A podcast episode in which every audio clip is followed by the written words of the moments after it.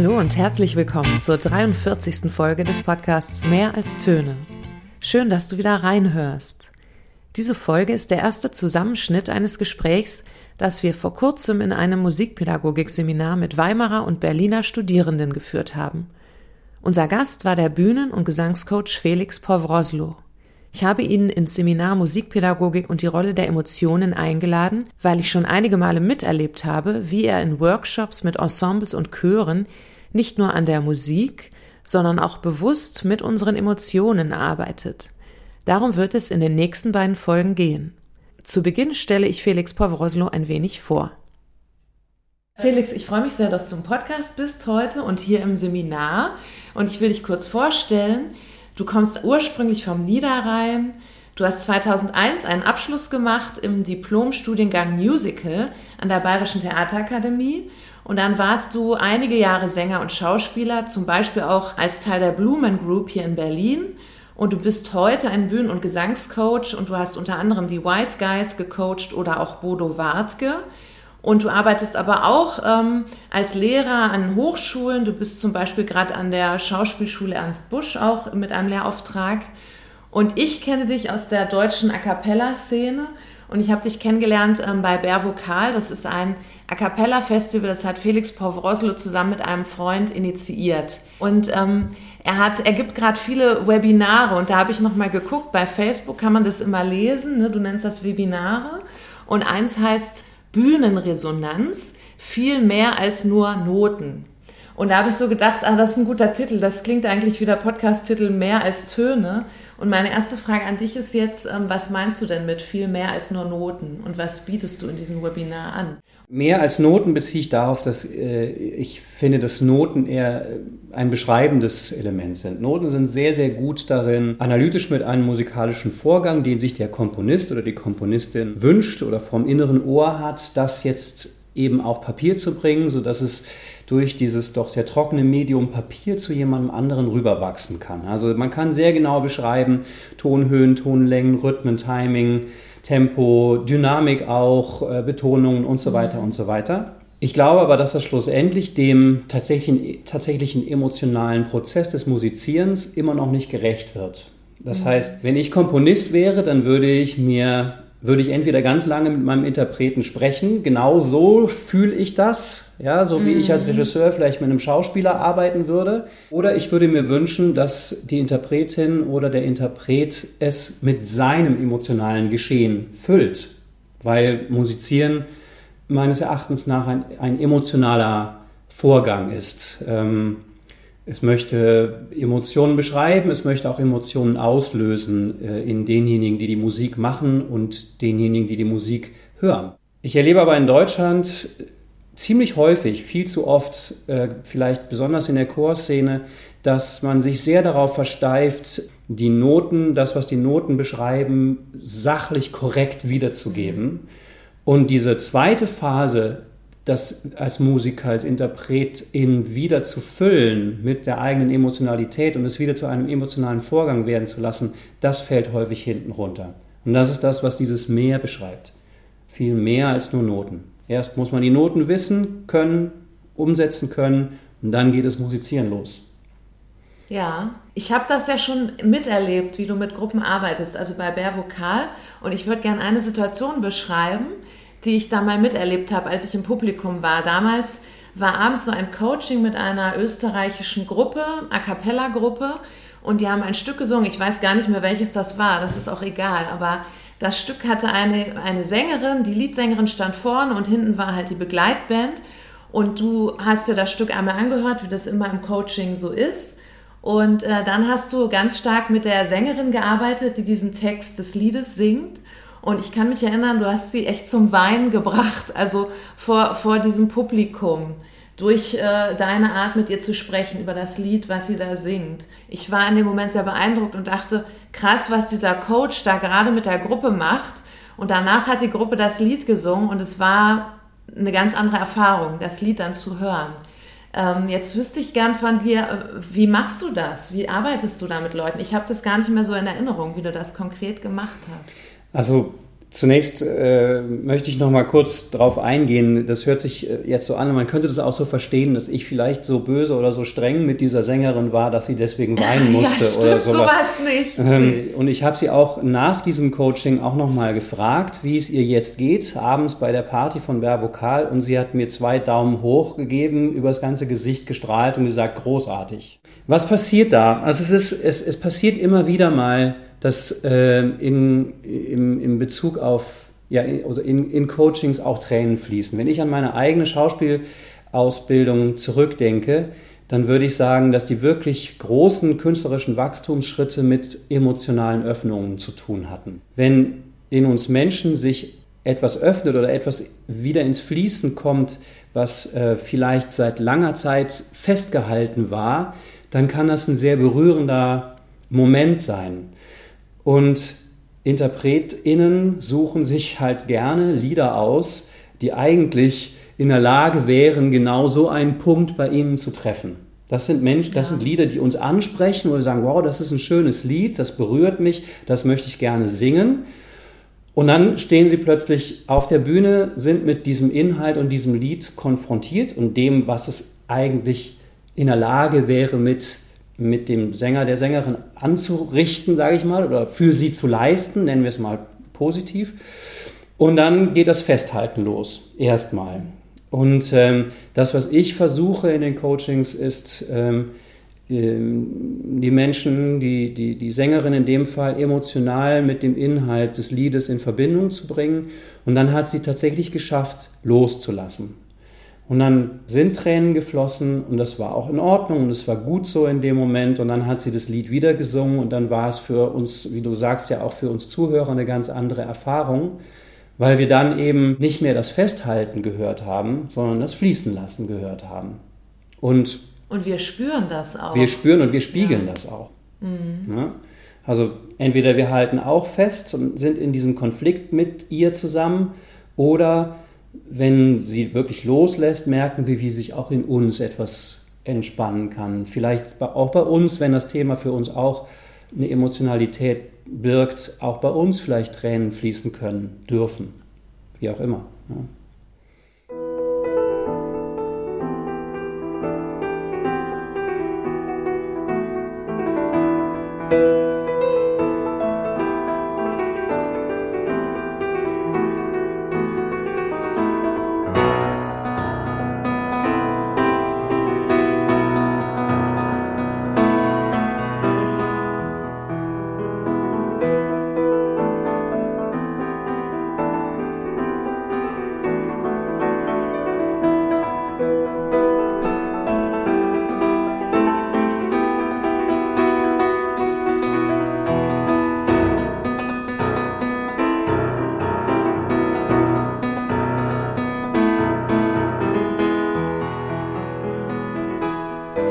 Beschäftigt sich schon seit vielen Jahren mit dem Singen und den Emotionen. In unserem Vorgespräch habe ich ihn daher gefragt, ob er mir Bücher empfehlen kann, in denen es um unseren Umgang mit Emotionen beim Musikmachen geht. Das erste Buch, das er nannte, war Effortless Mastery, Liberating the Master Musician Within, das der New Yorker Jazzpianist Kenny Werner 1996 geschrieben hat. Vor dem Seminar haben alle Teilnehmenden Ausschnitte daraus gelesen und ich möchte einige zentrale Gedanken aus diesem Buch auch hier kurz teilen. Kenny Werner schreibt in Effortless Mastery, dass viele von uns glauben, einige wenige Menschen seien einfach musikalisch oder künstlerisch sehr begabt und andere eben nicht. Er drückt diesen Glaubenssatz so aus. Some of us have it, some of us don't. Kenny Werner hingegen ist nach den Begegnungen und der intensiven Arbeit mit seiner Klavierlehrerin Madame Chaloff und später mit dem brasilianischen Pianisten João Assis Brasil zur Überzeugung gelangt, dass in den künstlerischen Bereichen jeder Mensch zu einer Meisterschaft gelangen kann.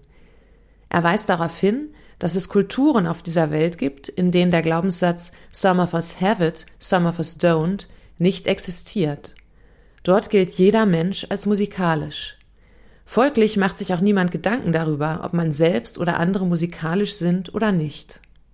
In den USA hat Kenny Werner beobachtet, dass viele Menschen an etwas leiden, das er Musiphobia nennt, eine Angst vor dem Musizieren und vor allem nicht gut darin zu sein.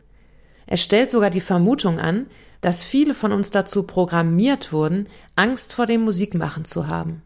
Sowohl bei musikalischen Laien als auch bei Profimusikerinnen hat er eine Angst vor dem Musizieren beobachtet. Profis beherrschen zwar ihr Handwerk perfekt, sind technisch perfekt, doch es gelingt ihnen auf der Bühne nicht, die Herzen ihrer Zuhörerinnen zu erreichen. Ich wollte gern von Felix erfahren, wie er mit musikalischen Laien arbeitet, die glauben, weniger begabt zu sein als Profis, und wie er mit Profis arbeitet, die handwerklich und technisch zwar perfekt sind, aber sich vielleicht nicht trauen, sich beim Musikmachen in einer Weise zu öffnen, mit der sie ihr Publikum auf einer emotionalen Ebene berühren. Also es gibt Laien, die vielleicht, ähm, weiß nicht, das zwölfjährige Mädchen, was noch nie eine Gesangsstunde in seinem Leben hatte, aber ähm, singt und mich berührt, mich erreicht mhm. damit. Und auch, auch Laienchöre, also ich kann mich noch an eine, an eine Begebenheit im Chorfest in Stuttgart bei dem Wettbewerb, beim Chorwettbewerb dort, wo ich Juror war, äh, erinnern. Da gab es relativ viele Chöre, die sehr virtuos und präzise und exakt gesungen haben und mich ziemlich kalt gelassen haben. Und schlussendlich kam irgend, also kamen andere Chöre, die viel weniger präzise waren und uns mehr berührt haben. Und es ging nicht nur mir so, das ging uns dreien von der Jury so dermaßen bei einem Chor, der wirklich so ein klassischer Feldwald- und Wiesenchor war, so von 14 bis 74 oder noch älter, keine Ahnung. Ähm, alles Laien, äh, die sind aber mit einem mit einem Spaß und einer Liebe zum Musizieren auf die Bühne gegangen und haben dann noch ein Lied über ihre Heimat gesungen, wo ähm, wir Juroren äh, uns schlussendlich entschieden haben, das braucht irgendwie eine Honorierung und haben noch einen Sonderpreis erfunden für den emotionalsten Moment äh, im Wettbewerb. Und das war wirklich ein Laienchor. Jetzt gibt es aber durchaus Leute, die wirklich sich selber mit diesem Gedanken, ich bin nicht talentiert, im Weg stehen. Also wenn der Gedanke gar nicht aufkommt, ich bin halt Laie und ich muss auch nicht mehr können als das, was ich tue, dann läuft es einem eigentlich sowieso ganz gut. Aber es gibt Menschen, die irgendwie von sich selber erwarten, sie müssten irgendwas ganz Besonderes leisten, sind aber nicht talentiert genug dafür, dann würde ich das schon thematisieren, vor allem mal hinschauen, ähm, was sie denn eigentlich glauben leisten zu müssen, bevor sie sich selbst als wert empfinden, sich selber Musikerin oder Musiker nennen zu dürfen. Und dann würde ich versuchen, das mal zu relativieren und mal runterzubrechen und ihnen zu zeigen, hey, mit dem, was du kannst, wenn du deinen persönlichen Ausdruck, wenn du dich traust, deinen persönlichen Ausdruck mit in die, in die Geschichte reinzubringen, dann kannst du Menschen damit ein Lächeln aufs Gesicht zaubern und schon bist du Musikerin oder Musiker. Also für mich, wie ich sage, für mich ist, ist das zwölfjährige Mädchen, was, was aus dem Herzen singt, genauso Musikerin in meiner persönlichen Definition wie äh, der, der Weltstar, der äh, Stadien füllt.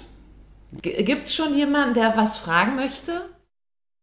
Es ging ja darum, Emotionen auch auf der Bühne quasi ähm, zur, zur, zur, der, für die Musikalität quasi auf die Bühne zu bringen. Und da frage ich mich, ob dazu auch negative Emotionen zählen weil es jetzt auch in dem Text, den wir gelesen haben, darum, wie die Angst uns hemmt beim auch in der Auftrittssituation. Also, aber manchmal ist eben, es ist eine ängstliche Situation, es ist eine ängstliche Musik und wie spielt es dann da rein? Mhm. Ja, genau, das wäre nämlich meine erste Frage gewesen. Definiere negative Emotionen. Da würde mir jetzt in Bezug aufs Musizieren Verschiedenes einfallen. Also zum Beispiel Emotionen, die tatsächlich gerade mit dem, was sich auf der Bühne abspielt, nichts zu tun haben. Also ich habe wie du sagst, Angst vor dem Auftritt, vor dem Versagen oder sowas.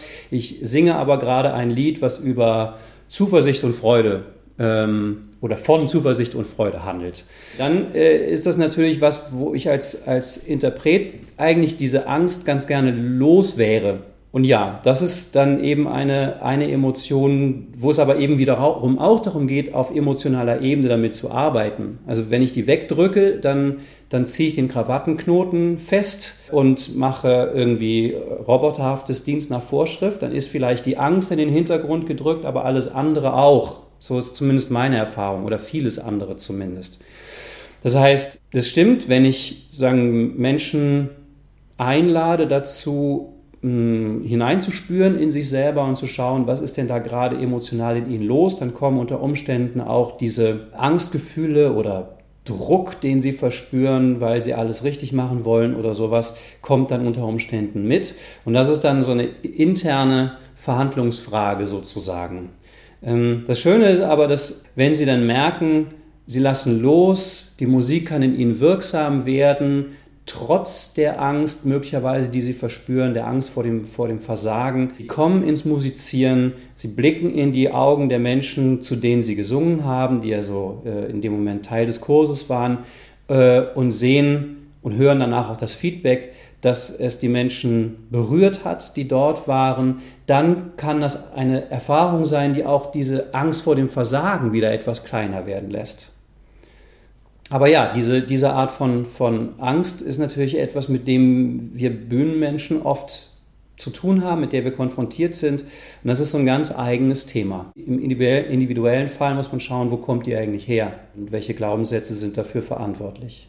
Und auf der anderen Seite gibt es auch Emotionen, bei denen ich das Gefühl habe, dass die auf der Bühne nicht gut funktionieren die auch durch Lieder unter Umständen geweckt werden können, wo ich aber merke, nee, das ist eine Richtung, die, die für das Publikum nicht gut funktioniert. Das ist zum Beispiel Selbstmitleid, ist etwas, was auf der Bühne nicht gut funktioniert.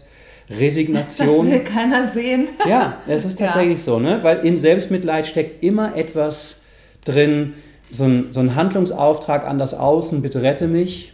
Es ist immer eine Schuldzuweisung mit drin. Ihr seid schuld, dass es mir so schlecht geht. Und das ist etwas, wo man sich als Zuschauer distanziert.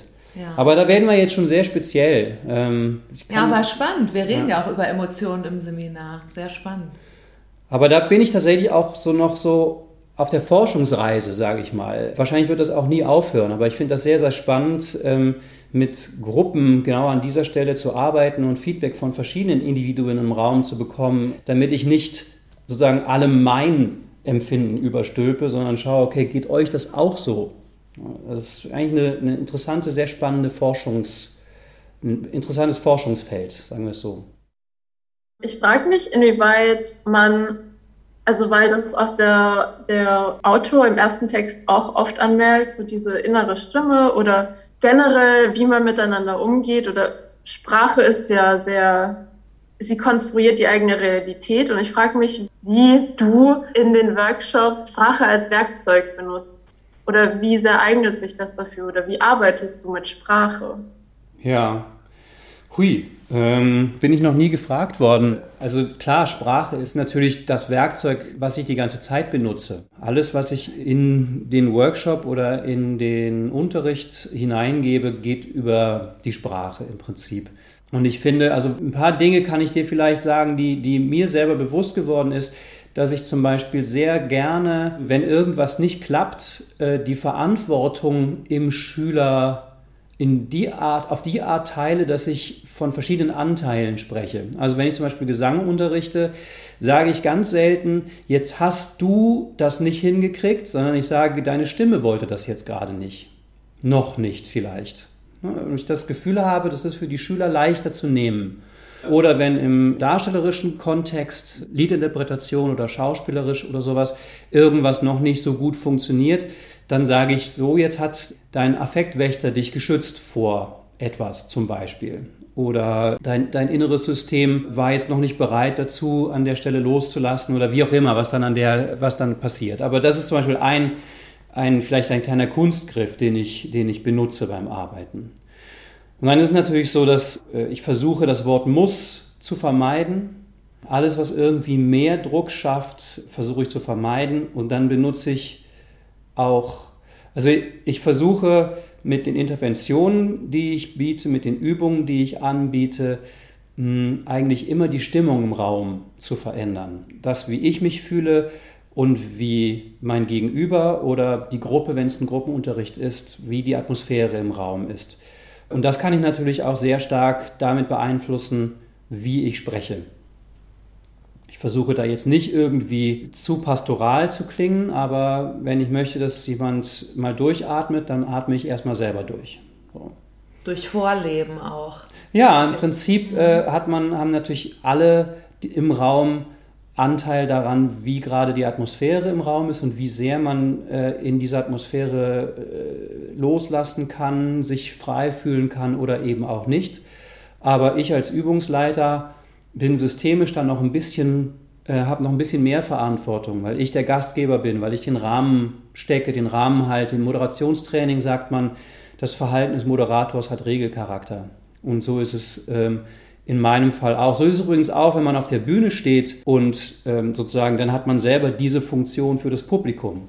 Ja, wenn ich auf der Bühne stehe und singe, spiele, musiziere, was auch immer, die Art und Weise, wie ich mich verhalte, mich atmen lasse oder auch mich eng fühle, hat Regelcharakter dafür, wie man sich heute Abend in diesem Saal fühlen soll, darf, muss, kann. Wow, das zeigt, wie viel Macht eigentlich Künstlerinnen und Künstler auch über Menschengruppen haben, weil sie eine Atmosphäre herstellen, in der ich mich wohlfühlen kann oder in der ich in andere Welten gehen kann. Spannend. Ja ich glaube, da sind jetzt Meldungen genau zu dem, was Felix gerade gesagt hat. Und dann würde ich jetzt ähm, Theresa dran nehmen und Dominik nochmal in der Reihenfolge. Ähm, wie kann ich mir denn dieses Rauskitzeln von Emotionen dann durch die Sprache quasi vorstellen? Also ich habe jetzt an die Sängerin äh, gedacht, von der ihr vorher erzählt habt in diesem Workshop. Jetzt steht sie da vor ihrer Band und ihr arbeitet irgendwie dran, dass sie dieses Loslassen lernt es ist ja schwierig, ihr das jetzt in den Mund zu legen und ihr vorzugeben, du fühlst dich jetzt so. Oder geht es dann viel über ein Frage-Antwort-Gespräch und sie muss quasi schon in der Sprache vor der Gruppe zugeben, also ich will mich jetzt so und so fühlen oder ich fühle mich gerade so und so. Das ist ja alles eine, eine sehr intime Sache, das dann auch noch verbalisieren zu müssen. Genau. Also erstmal, sie muss überhaupt nichts. Ich lade sie ein. Und das sage ich auch häufig, du gehst genau das mit, äh, wo du dich selber wohl fühlst. Aber in dem Fall war es so, dass diese Sängerin sich ja freiwillig dafür entschieden hat, für diesen Coaching-Prozess in genau diesem Setting. Und sie wollte. Und häufig äh, empfinden Menschen das auch als befreiend, wenn man sie fragt, wie geht es dir denn eigentlich gerade? Und sie dann sagen können, ah, ich fühle mich total aufgeregt gerade noch, ach super. Ähm, toll, dass du das wahrnehmen kannst. Woher weißt du das denn eigentlich? Woher weiß dein Kopf, dass du aufgeregt bist? Wie, wie, wie fühlst, fühlst du das in deinem eigenen Körper? Die Aufmerksamkeit in den eigenen Körper zu lenken. Spür mal hin. Was macht das denn mit dir? Manchmal, um dann dem Ganzen so ein bisschen die Spitze zu nehmen, äh, lade ich die, den Rest der, der Zuschauer sozusagen ein. Steht doch mal auf, spürt mal mit, ob ihr das auch wahrnehmen könnt. Legt euch mal eine Hand dahin, wo ihr vielleicht gerade dies oder jenes wahrnehmen könnt. Und es gibt jetzt verschiedene Möglichkeiten, Emotionen einzuladen. Also ich glaube nicht, dass man sie herstellt. Ich glaube, dass die zu uns kommen oder dass sie äh, in uns sind und äh, aufblühen dürfen, wenn sie wollen oder wenn sie gelassen werden. Und da gibt es dann verschiedene Möglichkeiten und die, die, das, das Lenken der Aufmerksamkeit auf den eigenen Körper, man kann auch fragen, was macht das Lied mit dir? Also wenn man mal von dieser Nervositätsgeschichte wegkommt, sondern jetzt mal zu dem, zu dem Lied. Was möchte das Lied in dir auslösen? Welches Grundgefühl empfindest du? Und dann versuche ich das runterzubrechen auf eine fast zellulare Wahrnehmung. Also nicht äh, intellektuelle Konstrukte, die dann schon ganz viel mit Interpretation zu tun haben, sondern ganz konkret, was spürst du in deinem Körper? Wenn du an dieses Lied denkst, wenn du dieses Lied hörst und wo zum Beispiel. Ne, immer wieder die Verortung. Und dann geht es manchmal ganz, ganz schnell, dass da so ein mhm. Kanal sich öffnen kann. Das war die 43. Folge des Podcasts Mehr als Töne und der erste Zusammenschnitt unseres Gesprächs mit Felix Povroslo. Der zweite Teil wird in spätestens zwei Wochen fertig sein und wir werden darin ein wenig konkreter, was emotionale Öffnungen und die musikalische Arbeit mit verschiedenen Altersgruppen angeht. Wir sprechen über das Singen mit Kindern, Jugendlichen und auch Seniorinnen. Dabei geht es um die Frage, welche Form von musikalischer und emotionaler Arbeit in verschiedenen Entwicklungsphasen sinnvoll ist. Wir freuen uns, wenn du in zwei Wochen dann wieder dabei bist. Bis dahin wünsche ich dir einen schönen Sommer und natürlich wie immer viel Spaß beim Musik machen, hören und unterrichten.